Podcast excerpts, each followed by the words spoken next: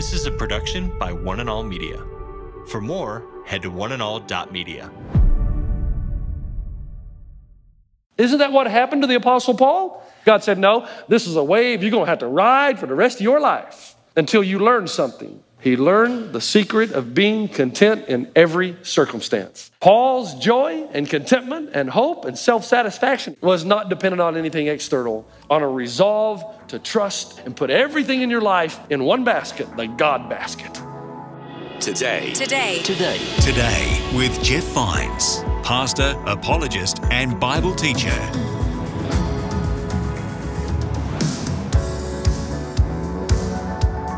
Hey there, welcome back to Today with Jeff Vines. Today, Pastor Jeff finishes a message of encouragement and urges us to trust that God can carry us through the trials he allows us to experience. This is part of the Simple Truths series, and the whole series is available wherever you get your podcasts. Just search for Today with Jeff Vines. Let's join Pastor Jeff now as he finishes the message from John chapter 7, verse 37, which reads, on the last and greatest day of the festival, Jesus stood and said in a loud voice, Let anyone who is thirsty come to me and drink.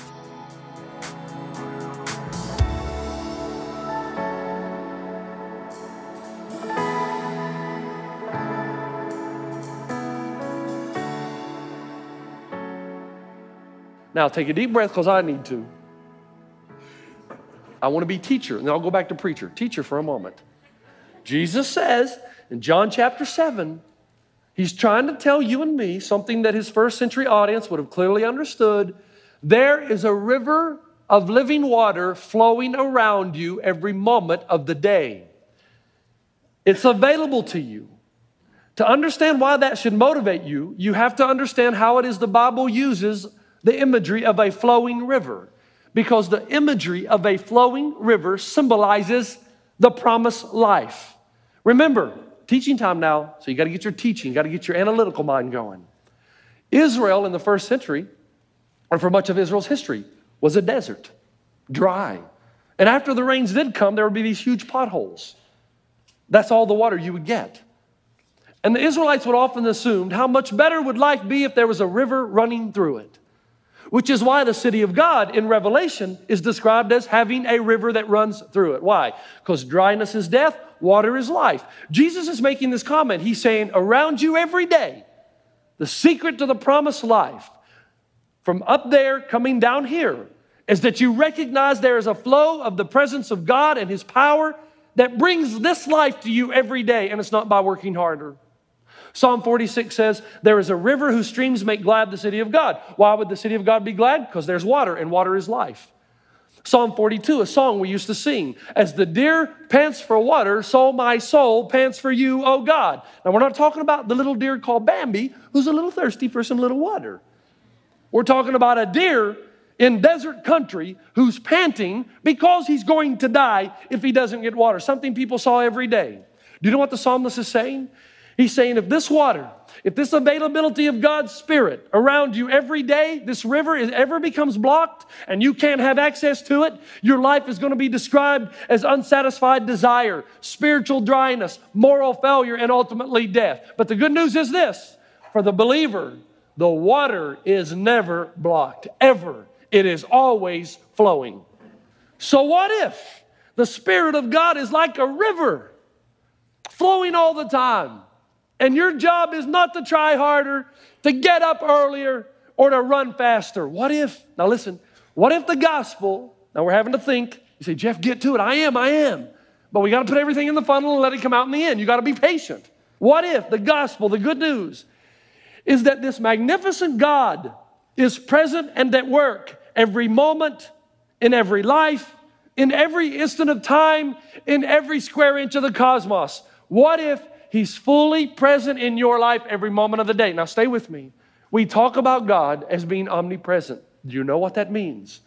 That means if I need God here, He's not busy in Chicago and I got to wait. It means that at every, listen, at every single moment, every millisecond, every passing moment, God is completely and fully involved in your life He doesn't divide himself up in everybody's life and only has time for one at a time. No, he is fully, because that's what it is to be omnipresent. He's fully involved in your life every minute, every millisecond, every moment of the day. You say, Jeff, what on earth is he doing? I'm glad you ask. I have a friend, stay with me. Got a friend in Hawaii. How many of you ever been to Hawaii? Okay, got a friend. I have a friend over there who wanted to teach me to surf. Now, I just can't do it. Now, I'm sorry. I know as a California boy now, which I'm not really, but I'm trying. I just can't surf. Uh, you know, hand eye, I'm okay. Give me a basketball, baseball, football, golf, whatever. Hand eye, I'm good. But ask me to use my feet to do something, forget it. And I, I can't balance on, I can't, I, I have a hard time walking just on flat ground. But he's trying to teach me to surf.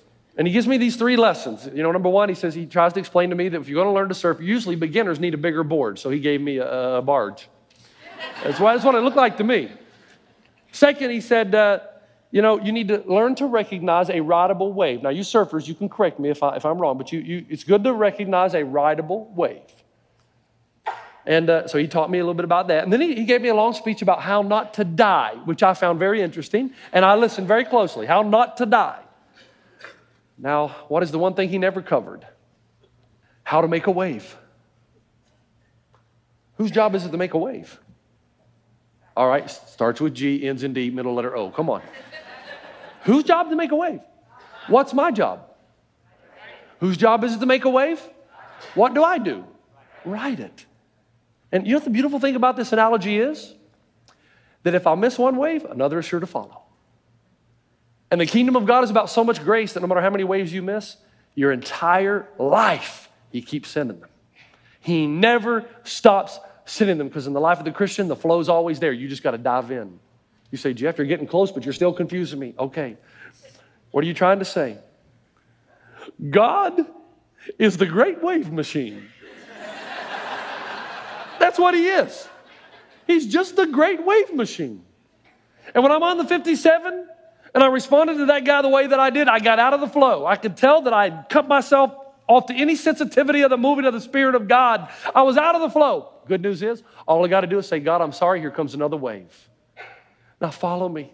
I think this is gold to me, man. Gold. You've grown up in church and you've heard James 1, 2 through 4 all your life, but have you ever really understood what it's saying? He says, Consider it pure joy, my brethren, when you face trials of various kinds. Peripipto is the Greek word. It means when you fall into trials of various kind. And then he says, blah, blah, blah, blah, blah. It doesn't say that, and I'm not, I'm, I'm just saying. You get to the end of that, then it says, you will be lacking nothing. Do you know what this means? You got to change the way you're looking at your disappointments, your inconveniences in your life. You've got to stop thinking the world's out to get me. This is the devil, surely. What if God is the constant wave making machine and He keeps sending you waves because He knows if you're going to ever experience the promised life, you got to learn to ride the wave. Don't worry, the work is with Him. He'll keep sending, but sooner or later, you've got to start riding.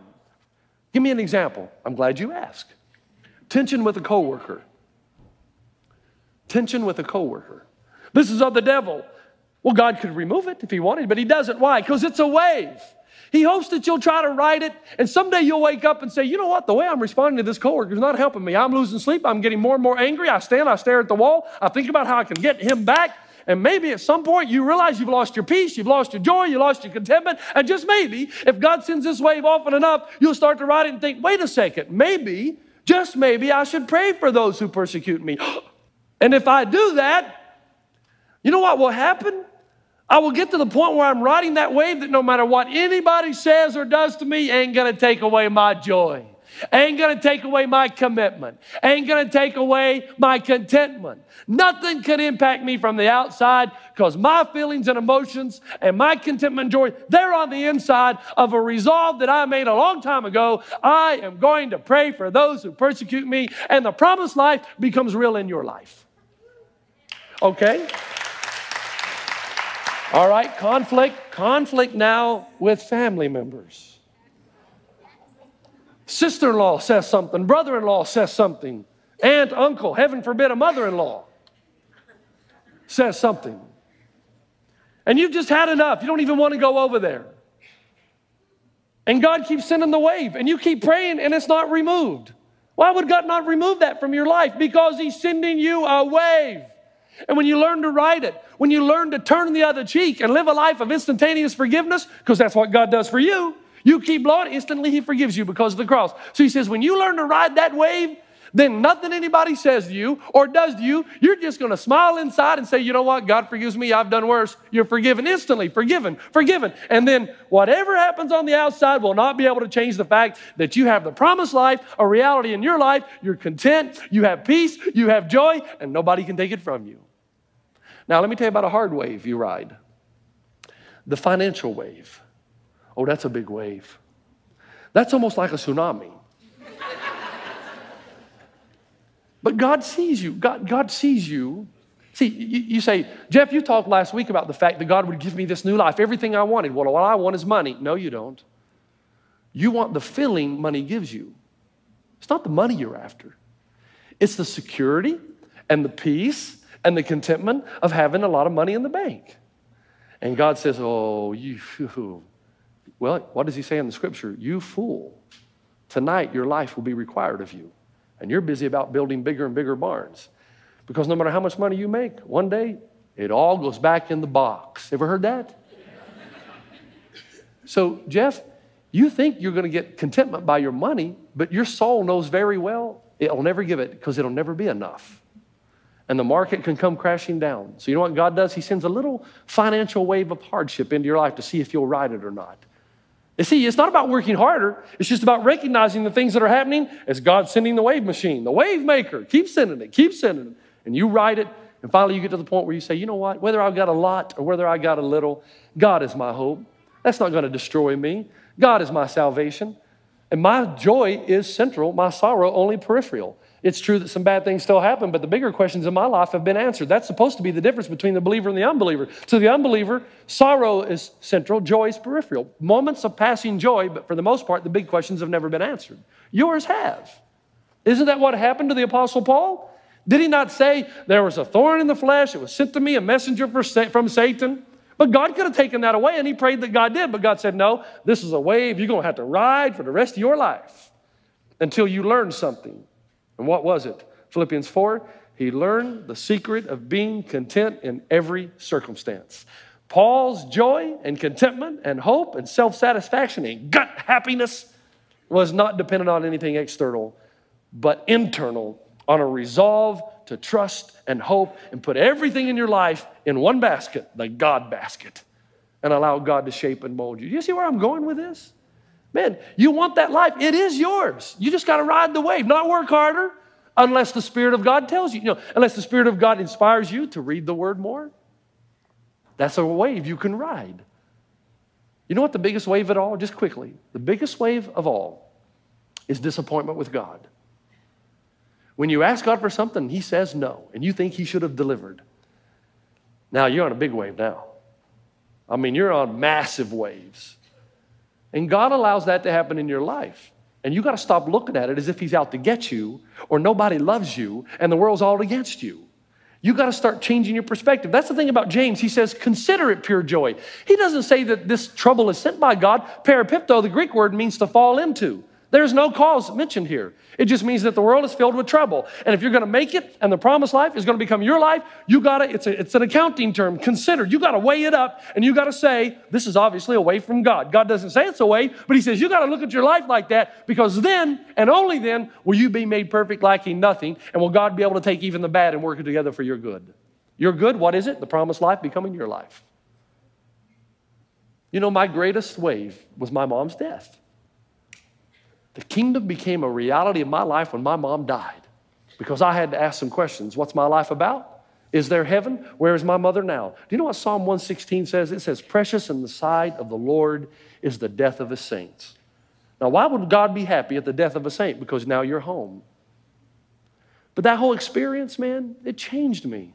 It made me realize that my life is not about here. As much as I love CCV and as much as I love you, my ultimate life is about where I'll be with God someday. This whole thing is just a wave. I mean, my whole life I'm going to be riding waves. If I miss one, God will send another. If I fall off, He'll send it again. I read the story about a missionary back in the late 60s who was coming home after years, because back then you couldn't come home every other year because of airplane. You know, you got to take a boat, it takes a long time. And he talked about in his book how he was uh, getting off the, the ship. And as he was deboarding there, uh, in front of him was a prime minister. And as the prime minister walked down, the, and all the dignitaries, everybody just celebrated and, you know, throwing confetti and shouting and singing, yeah, you know.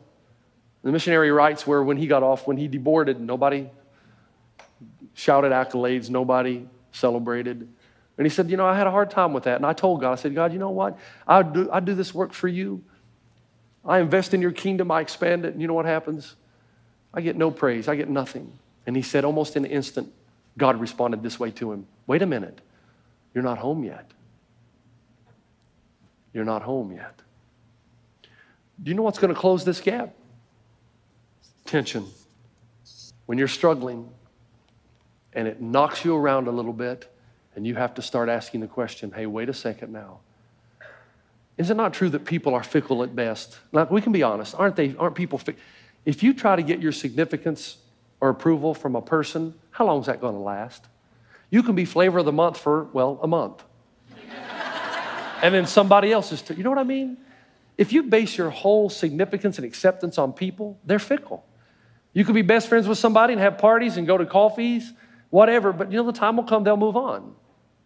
And you're hurt and you're wounded. And you'll never enjoy the promised life because you're, you're trying to get what you're looking for the wrong place. People will let you down. I promise you, they will. I will let you down. I promise you. Nobody's perfect. Your faith and trust have to be in God. And that's when your significance and your hope and your love and your contentment and everything is in Him. And that's when people say, Wow, there are living waters flowing out of you, man. You are a wave rider. You've crashed so many times now, you know how to ride. Now, just let me close with this, just quickly.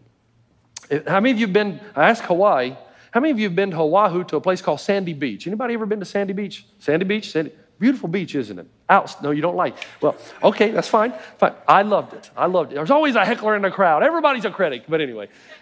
I love Sandy Beach. I love it because it's, uh, the, it's just beautiful blue water. And the problem with it, though, is that it's very dangerous if you don't know what you're doing. And I go to stand on the shores of Sandy Beach. And I like to, use, I used to like to, when I lived in New Zealand, I'd like to go and just visit.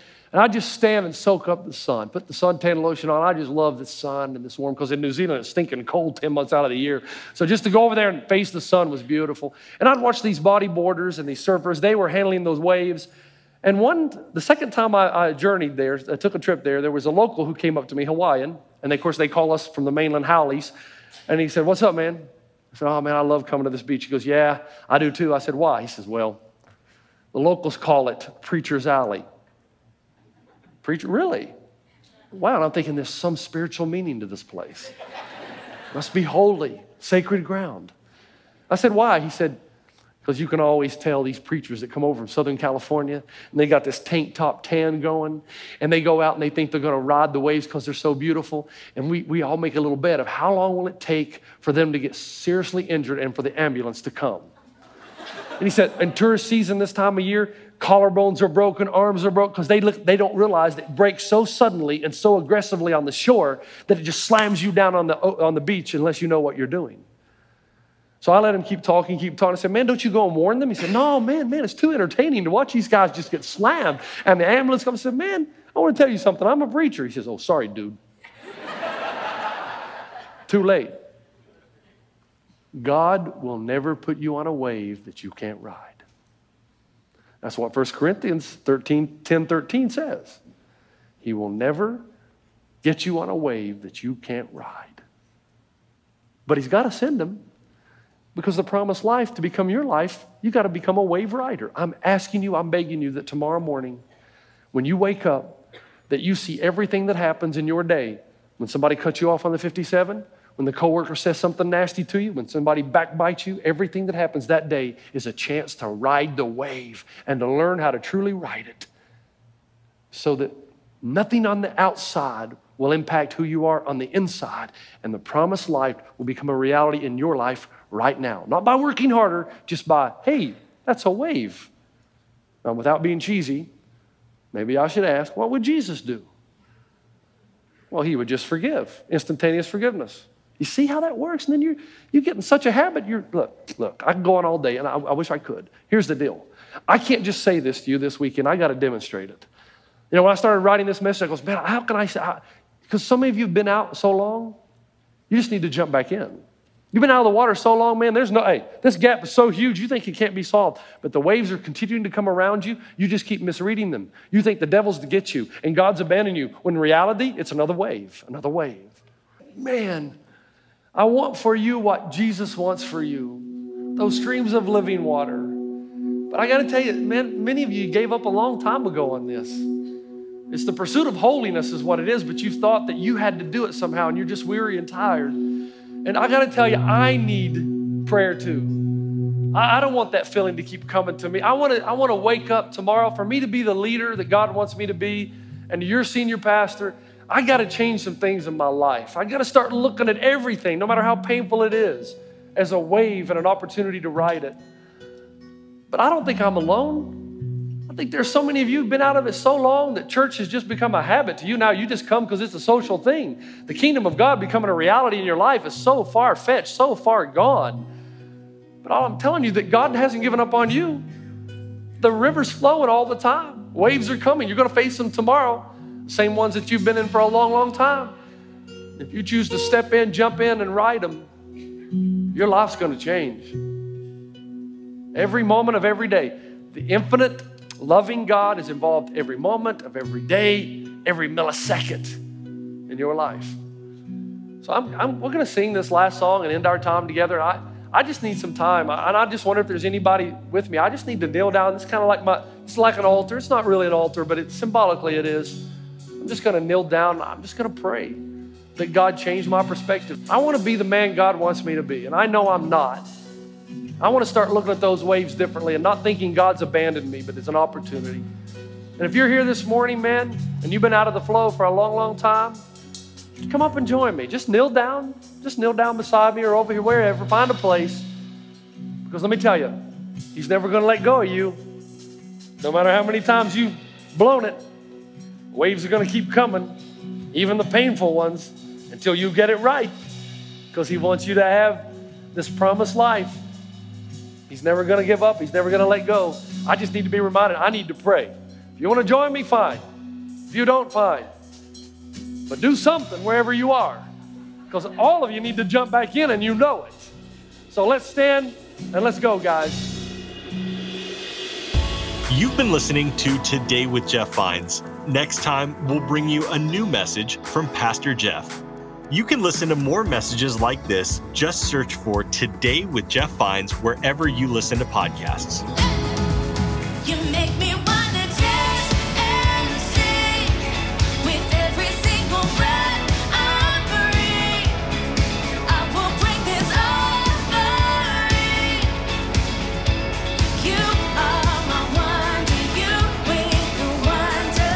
Today. Today. Today. Today with Jeff Vines. This is a production by One and All Media. For more, head to oneandall.media.